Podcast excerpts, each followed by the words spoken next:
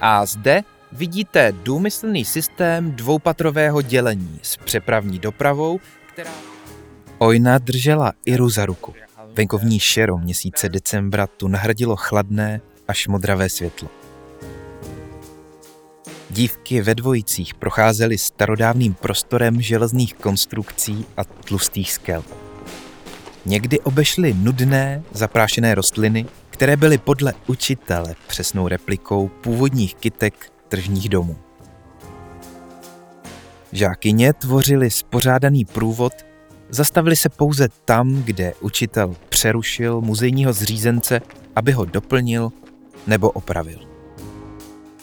Učitel Ratmik se pro svou profesi hodil. Rád každého opravil. Tentokrát ale narážel na tvrdého protivníka, protože muzejní zřízenec si byl jistý, že svou práci a exponáty dobře zná. V takových chvílích Ojna získala několik kýžených vteřin navíc, aby si okolí lépe prohlédla.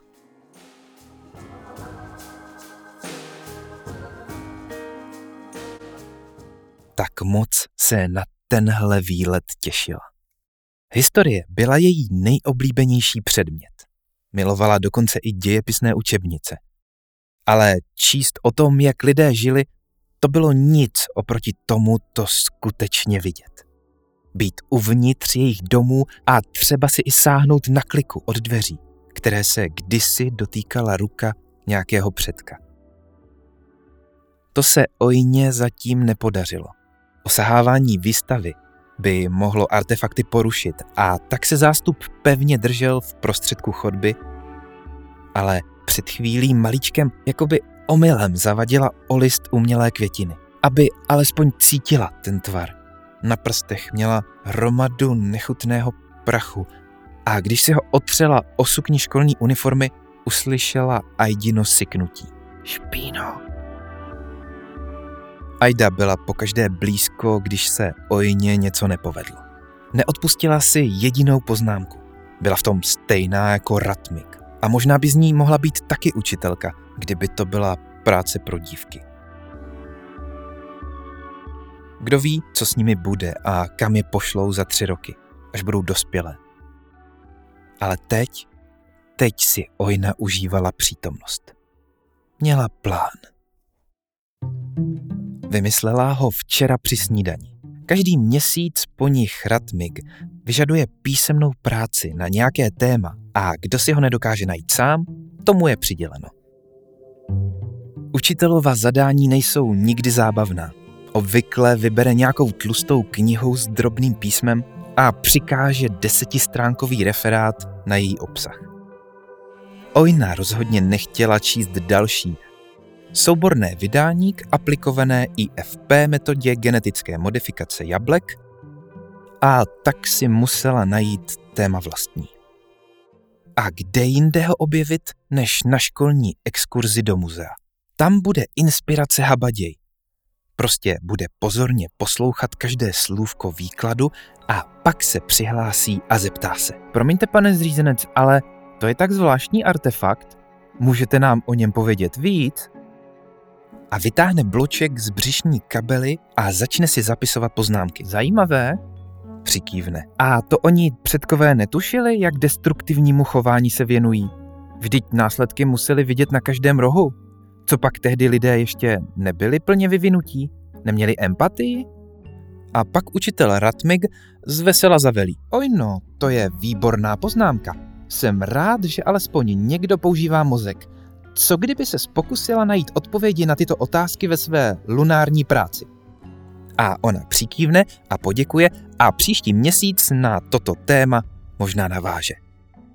Důsledky destruktivní hromadné konzumace doplní o cyklicitu davového nakupování a když bude Ratmig spokojený, možná se s ní pochlubí u ředitele školy. Pak si ji pozvou do kanceláře a ona konečně vysloví své přání stát se historičkou. Ve výzkumu se mohly ženy realizovat úplně normálně. Pouze nesměly své poznatky vydávat jako vlastní. Ale Ojnu žádná sláva ani ocenění nezajímaly. Chtěla prostě dělat to, co milovala. Při takovém snění jí ovesná kaše s kříželami úplně vychladla a nebyla téměř k jídlu. Musela se překonat. Nedojedený talíř patřil ke znakům špatného vychování a Ojna rozhodně nechtěla dostat další černý puntík. Už jich pár získala za nepozornost a ušmudlanost. To spolu většinou souviselo, protože když se někam zakoukala a přestala vnímat okolí, tak brzy do něčeho narazila, zakopla, anebo se otřela o čerstvě nabarvenou zeď. Takže špína byla její přezdívka. Byla to zkratka pro špindíru a tu nesnášela ještě víc. Tak jí říkala jenom Aida. Ona to vymyslela.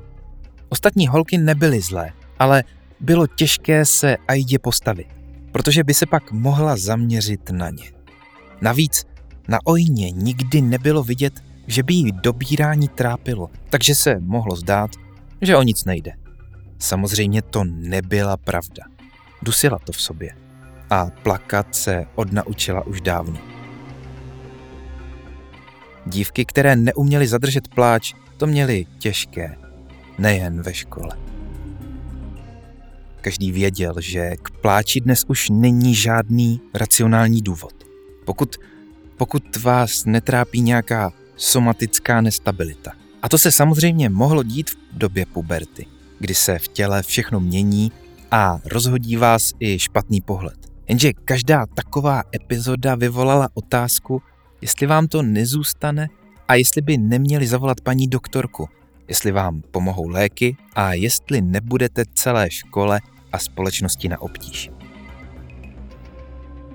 Ojna už jednou na obtíž byla jako miminko a nechtěla to opakovat. Narodila se totiž jako třetí dítě, ale vláda dovolovala pouze dvě. Rodiče za to nemohli. Nikdo o ní netušil. Chtěli pouze splnit svou povinnost a přivést na svět druhorozeného. Tak, jak vláda předepisovala. Jenže se narodily dvě holčičky. Byly úplně stejné. Její starší sestřička dostala jméno Oja. O osudu Ojny měl rozhodnout úředník pro plánování obyvatelstva. Pravděpodobně by ji odeslali k jiné matce, nejlépe k takové, která právě o dítě přišla, aby měla nejen volný limit, ale také mléko.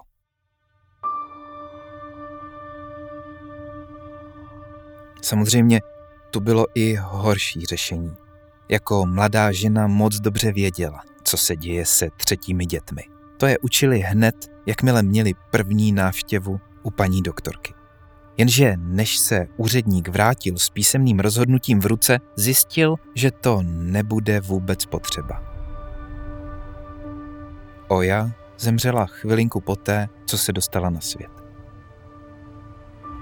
Ta mladší se ale nenechala a hned začala křičet. Maminka nikdy neřekla, co se Oje stalo, ale po každé Ojně nezapomněla připomenout, že jí sestra zachránila život.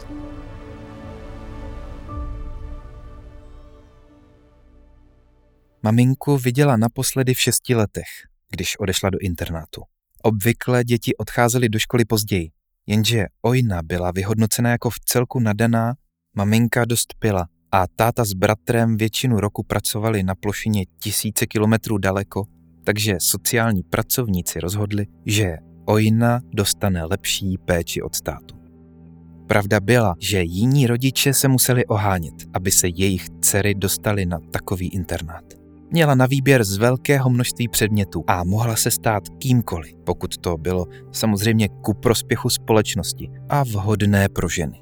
Ale už to, že o jejím osudu nerozhodoval žádný rozřazovací test, byla velká čest.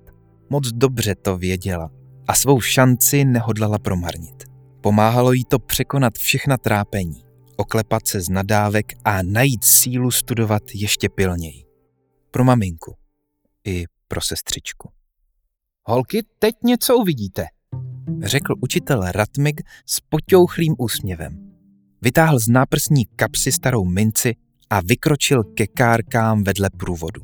Pane Ratmigu, pozor na to, jsou tak staré, že se nám občas rozpadají. Tyhle vozíky byly určeny pro běžný lid, takže byly horší kvality než vozíky pro například skladové prostory. Vysvětloval muzejní zřízenec. Ratmig minci použil na jednu z kárek a vysunul ji z ostatních. Kdyby nebyly tak zrezlé, mohli byste se v nich navzájem povozit. Mrkl zřízenec na dívky. No to určitě. Já mám za dívky zodpovědnost. To neberte na lehkou váhu.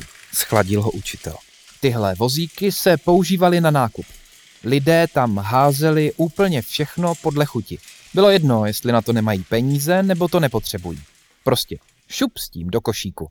Někdy v tom vozili vlastní děti a i ty děti házeli do košíku vše, co jim přišlo pod ruku. Tak tak. Přikývl zřízenec pokorně. Ojna už už chtěla zvednout ruku a položit svou brilantní otázku, ale pak se zastavila. Ještě to není ono. Tohle by bylo jen průměrné téma. Chce to něco lepšího, složitějšího, opravdovou výzvu. Šlo se dál.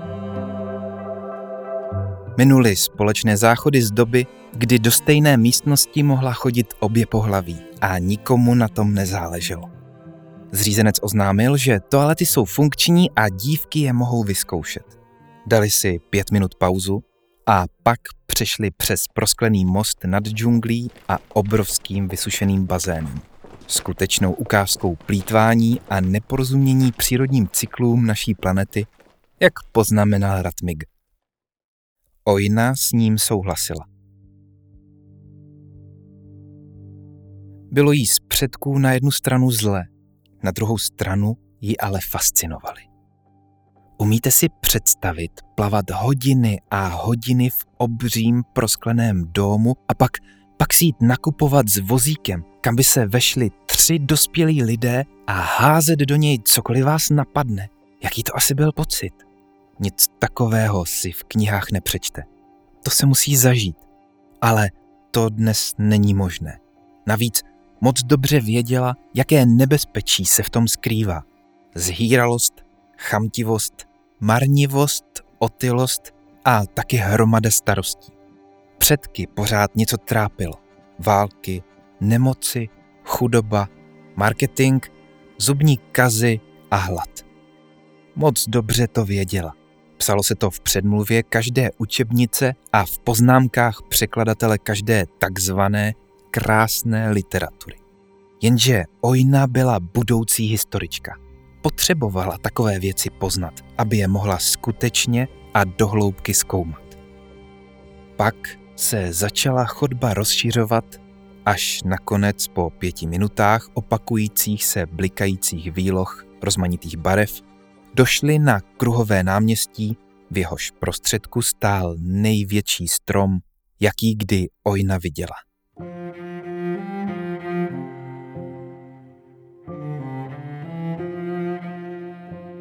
Smrk stepilý. Určitě umělý, za to ale překrásně zdobený. Symbol konzumu. Procedil s nechutí učitel. Tento strom je původní výzdobou domu. Symbolizoval zimní sezónu prodeje a nákupu. Zřízenec ukázal na okolní výlohy, které svítily všemi barvami. Vlastní výzdobu měly také obchody. Doslova se prali o pozornost našich předků a útočili na jejich nejnižší pudy. Ojna vytáhla zápisník, aby si strom načrtla. Stačily jen obrysy. Pak jí vylítla ruka vzhůru. Promiňte, pane zřízenec, eh, Rozčísla ticho. ale jak mohly pouhé věci útočit na nejnižší pudy? Tohle dostalo i Ratmiga. Zamrkal a otočil se za muzejníkem, jako by mu měl krýt záda. Ten se zamračil. To nebylo jen tak. Ani naši předci nebyli hloupí, ale byly chvíle, byly nástroje. Právě tento strom zlehčoval předkům svědomí. Nejde o konzum, říkali si. Jsou přece Vánoce, svátky klidu a míru. Zatímco nakupovali hlouposti a hromadili je, tisíce jiných trpělo. Trpěli, aby jim stavěli ty obchodní domy a vyráběli zbytečné věci. Ale nechceme přeci dívky vyděsit. Zasáhl učitel. A co je to svátky? Nedala se Ojna odbít. Vyhrazené dny, kdy byla omezena doba práce a lidé se věnovali nákupu. Vánoce byly nejdelší, A nejhorší. Vyhrkl Ratmig. Nejhorší? Ojna o nich nikdy dřív neslyšela. Nechápala, jak to mohli učitelé tajit, když šlo o takovou hruzu. No, obvykle svátky vznikly tak, že se stala důležitá věc. Třeba konec války. Nebo velký vynález. Ale tyto svátky byly jen dny, kdy si lidé věci dávali, darovali. Dárky byly věci, co chtěli vlastnit, i když věděli, že vlastnění je skažené. A tak si našli berličku. Nevadí mít spoustu věcí, když jsem je dostal od ostatních. Dospělí to učili své děti, ještě než řekli první slůvko. Předávalo se to z generace na generaci a s tím rostla i okázalost svátků. Mnohé rodiny to zničilo. Našly se dokumenty, které potvrzují, že lidé přišli o všechno, jen aby mohli mít tyhle ty Vánoce. Zřízenec se naposledy rozhlédl k zářivým výlohám a zavelel pochodem vchod. Stránky ojnina zápisníků teď byly pokryté chaosem slov. Takže Vánoce, sice zvláštní termín, ale téma pro esej výborné. Ještě se otočila kolem dokola, aby si zapamatovala poslední záblesky náměstí, ale její pohled se zachytil o něco, rozbušilo se jí srdce. Ira ji už táhla za ruku, jenže, jenže Ojna nemohla. Musela to proskoumat. Pane učiteli, Rozeběhla se. omluvám se, ale já, já, já, já potřebuji na záchod. Špitla Ratmigovi za zády. Prudce se otočil. Cože? Měla si jít, když byl vyhrazený čas. Vy dívky pořád potřebujete. Ira půjde s tebou. Dvojice se nesmí rozdělit. Ojna čapla Iru za ruku a otočila se směrem k záchodu. Dívky beze slova zapadly každá do jiné kabinky. Ojna ale zase v mžiku vylezla, když uslyšela klapnutí druhých dveří. Vykradla se ven a vyběhla po špičkách tak, aby její kroky nebyly slyšet zase směrem zpátky k náměstí s obrovským stromem a obchody. V okolí bylo ticho. Pevný hlas pana učitele byl pryč a ona si konečně mohla prohlédnout, co přesně bylo pro předky tak lákavé na Vánocích.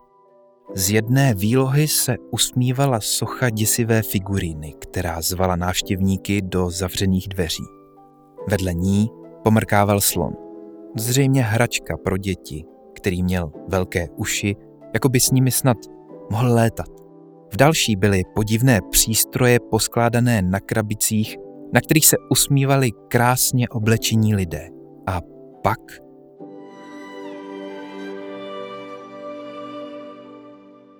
konečně stála před tím nejzajímavějším obchodem.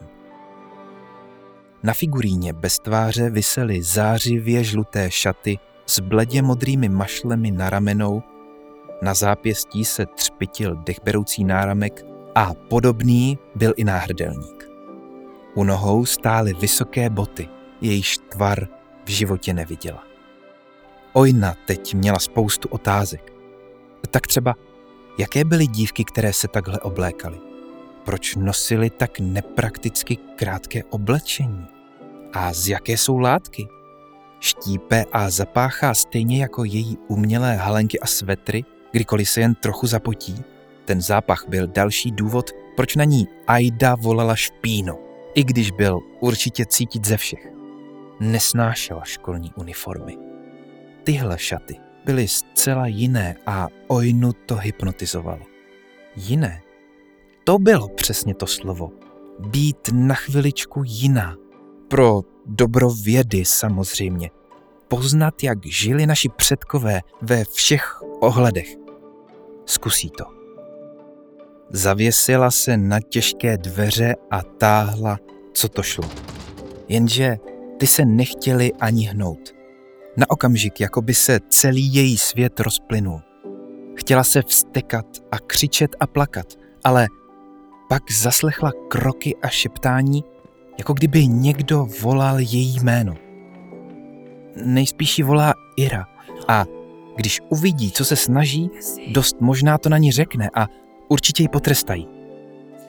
Měla by ty dveře pustit a dělat jakože na Iru čeká u stromu, ale nejradši by se do obchodu prostě rozeběhla a... A proč ne? Vší silou se tentokrát opřela proti dveřím a najednou spadla koleny na zem a ještě pár centimetrů sklouzla. Dveře se zase těžkopádně zavřely a Ojna teď měla oděvní panu hned po levici. Dotkla se látky. Byla tak jemná, že by se mohla vznášet. Co by se mohlo stát, kdyby si ji oblékla? Jsou to jen šaty. Bylo to její první barevné oblečení a možná jsou takové šaty poslední na světě. Shodila figurínu na zem a svlékla ji. Přitiskla si šaty k sobě a zaplavil jí pocit svobody. Mohla by si je vzít na návštěvu k mamince, aby viděla, jak moc vyrostla. A proč by nemohla mít takové oblečení, jaké se jí líbí? Proč musí pořád jen poslouchat pravidla školního ústavu? V takových šatech by jí nikdo rozkazovat nemohl a hlavně by se nikdo nesmál. Obdivovali by jí.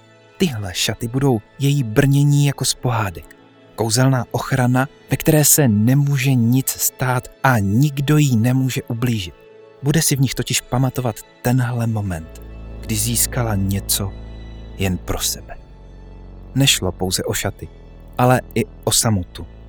Už dlouho nebyla sama. Jen ona, její fantazie, ticho, nikdo ji nevidí. Může myslet a snít, jak chce. Může se převléct, může tančit. Točila se jí hlava. A dýchá vůbec ještě? Něco tu tak zvláštně páchne, ale tentokrát to nejsou její hadry. To by poznala. Natočila hlavu a tápala, odkud se divný vzduch line. Chtěla pohnout nohama, místo toho se ale skácela na zadek. Dýchala zhluboka a s otevřenou pusou se podívala ven. Ven z okna výlohy, kde rukama máchal muzejní zřízenec i Ratmig a Ira stála bez hnutí. Ojně spadla na šaty slza. Oni to ví, pomyslela si. A pak konečně byla tma. Byla zase sama. Ratmik zuří. Za každou žákyní má zodpovědnost. Ojna byla navíc nejlepší ze třídy a její vyloučení zhorší průměr celému ročníku. Mohl by to zatajit. Nakukat Iře, že to všechno byla její chyba, protože se dívky rozdělily a pak ji donutit, aby o ničem ani necekla. Ojna bude ráda, že bude vůbec moci dostudovat. Otevřete ty dveře a vyžeňte tu hloupou holku ven, vyjekne učitel. Zřízenec jen zakroutí hlavou. Jak jako myslíte, že se nám daří uchovat muzeum v tak výborném stavu? Většina prostor je pod vzdušným ochranným systémem. Ten vzduch tam není nic pro člověka. Tělo nejdřív stuhne, pak se dusí a nevyhnutelně umírá. Ratmig o něčem takovém slyšel. Uchovávali se tak prý opuštěné obytné domy při poklesu porodnosti. Ale stejně mu něco nesedělo. A jak to, že se tam dostala? Co pak nemáte zámky? Zřízenec se cítil napaden. To není moje starost. Úřady rozhodly, že jde o zbytečné investice. Kdo by tu kradl? Jen podvratný živel nebo hlupák? Ani jeden není pro náš stát potřeba. Ratmig ještě chvíli nevěřícně zírá do výlohy. Pak chytí zřízence za loket a pošeptá. Chtěla rozvrátit morálku našeho národa. Bez ní skvělý exponát, důkaz, že marnivé věci vždy kazily a kazí čistotu mládeže. Nemyslíte? Zřízenec pokývá hlavou a vyzve Iru, aby se vrátila ke zbytku skupinky.